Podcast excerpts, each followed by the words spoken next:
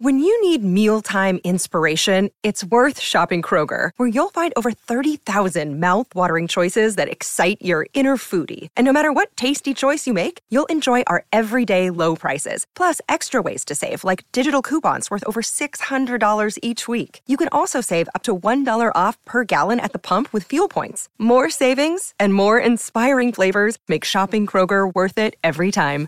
Kroger, fresh for everyone. Fuel restrictions apply. Another day is here, and you're ready for it. What to wear? Check. Breakfast, lunch, and dinner? Check. Planning for what's next and how to save for it? That's where Bank of America can help. For your financial to-dos, Bank of America has experts ready to help get you closer to your goals. Get started at one of our local financial centers or 24-7 in our mobile banking app. Find a location near you at bankofamerica.com slash talk to us. What would you like the power to do? Mobile banking requires downloading the app and is only available for select devices. Message and data rates may apply. Bank of America and a member FDIC.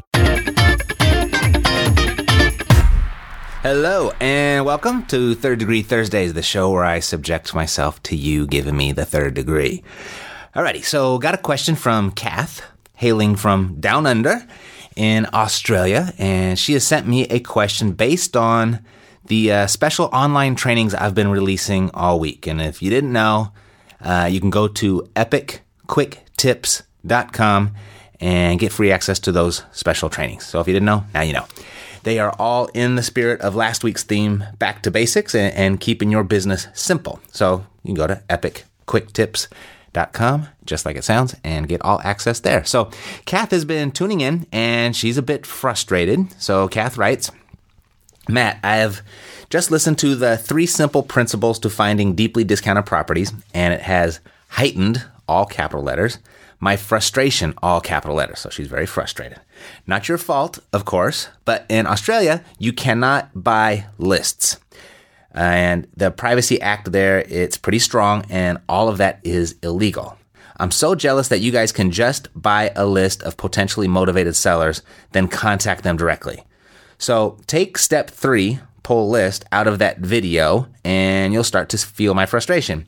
I've been trying to move at the speed of instruction, but this is starting to be a speed bump. Get creative, I keep telling myself. I'm starting to target the people that work with potentially motivated sellers, uh, for example, family law solicitors, divorce lawyers. But that is relying on them to tell their clients about me. I am doing the things I can. For example, uh, for sale by owners, uh, website, her websites, uh, classified ads. I've been, or I've even targeted owner occupants because I can just put owner on the yellow letter and the property address and say I was just interested in the area slash property. So the question is, if you could no longer use list sources, where would you focus your efforts to find motivated sellers? In other words, where do you get the most deals if you took out the results from mailings to lists? Okay.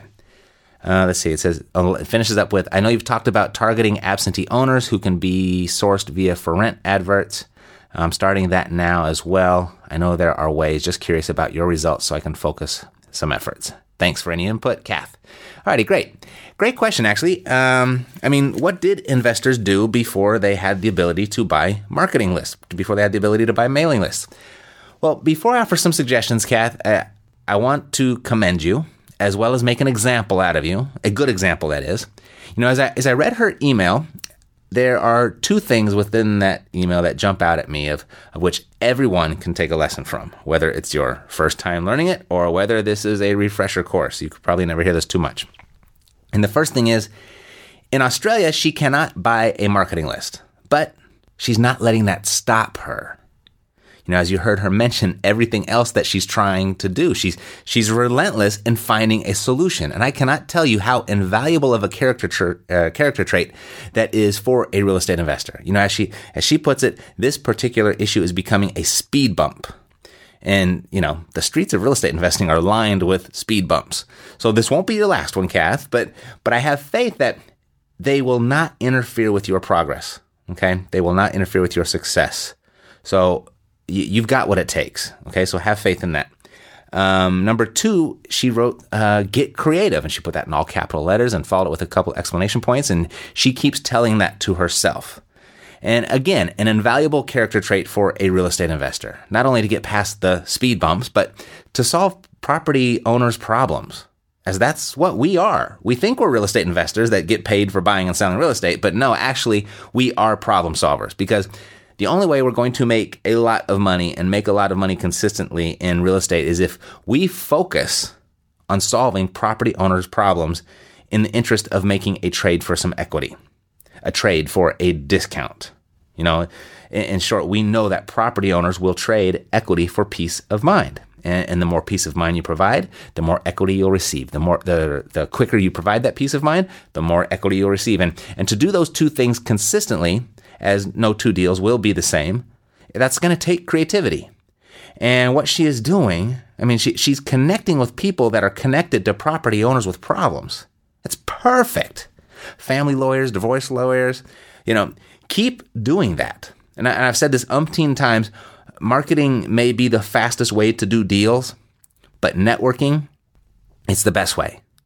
It just, it just happens to be the slowest way. So that's why we talk, that's why we teach marketing also. That's why we conduct marketing also because we need fast money as well as we need long-term money.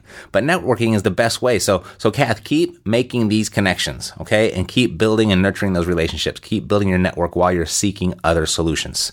So let's get to her question. Her question is, if you could no longer use list sources, where would you focus your efforts to find motivated sellers? So she sort of mentioned at the end of her email what would have been one of my suggestions. It's it's it's in the ballpark, and, and that is to peruse property management websites, or you could use uh, for rent ads as well. But I like going to property management websites because they're properties that are probably already fixed up, and they are vacant, and they already have a property manager assigned to them. So a lot of the uh, that could alleviate a lot of the extra work that you might have to do afterwards, but go to property management websites and take note of the properties in their for rent section, the stuff that they're advertising to tenants, and then look up the owners' mailing addresses. Boom, you've got you've got the non-owner occupied owners right there, right there.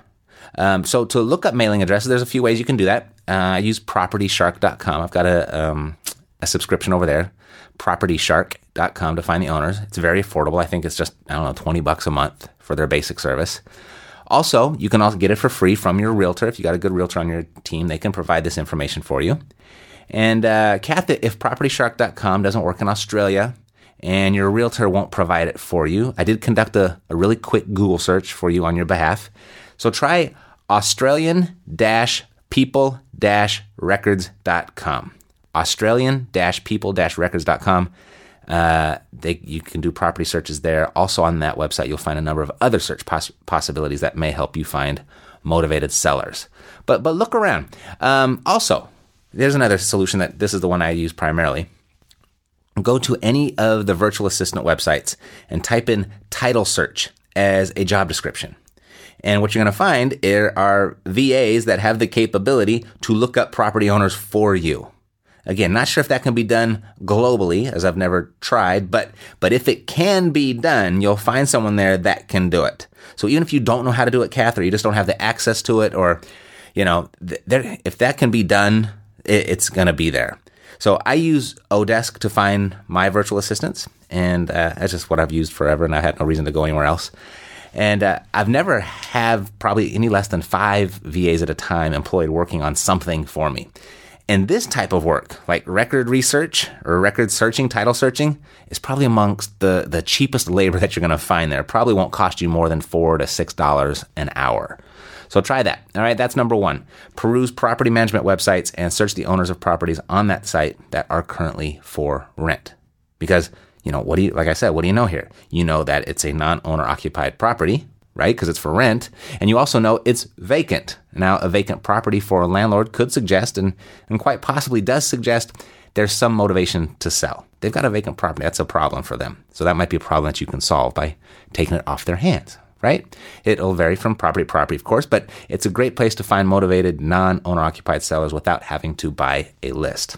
Number two, and this practice is probably as old as real estate investing itself driving neighborhoods drive through neighborhoods that you'd like to invest in it and write down the addresses of the, the ugliest properties. Properties that look vacant, properties that need repairs, properties with overgrown weeds, properties that are boarded up or vandalized.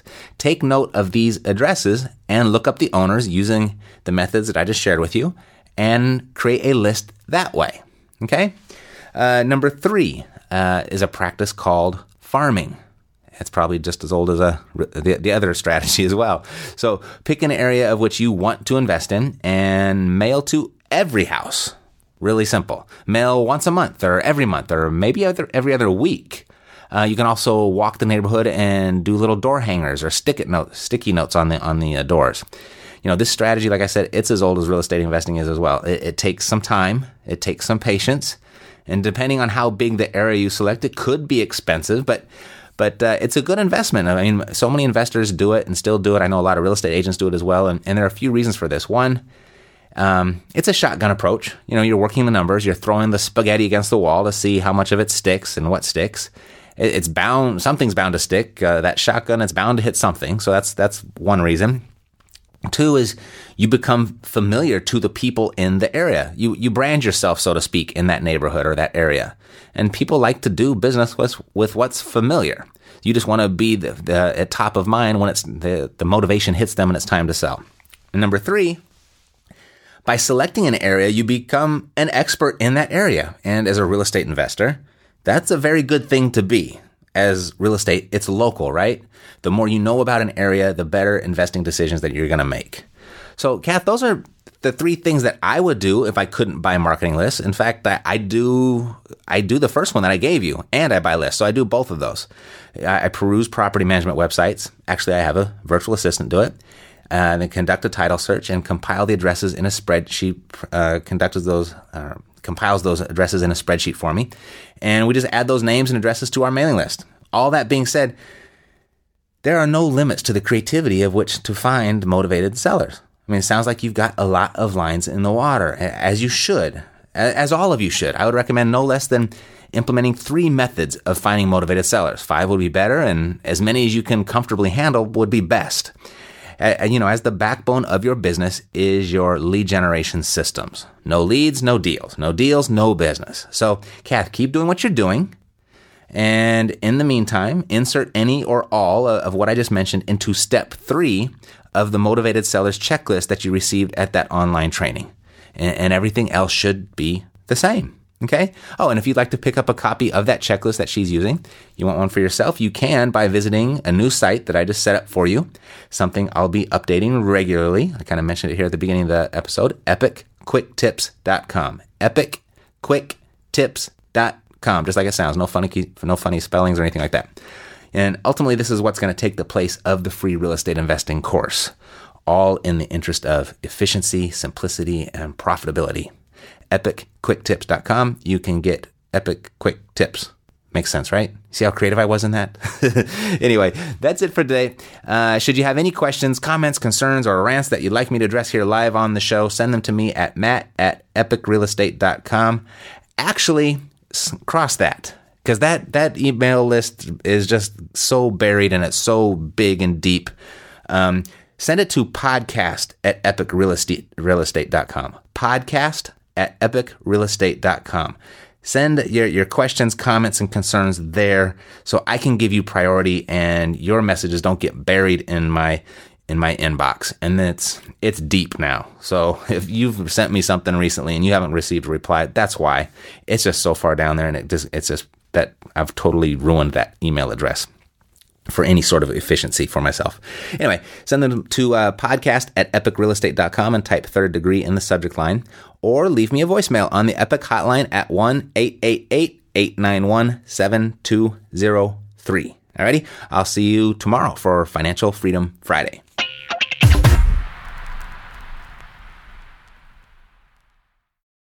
This podcast is a part of the C Suite Radio Network. For more top business podcasts, visit c-suiteradio.com.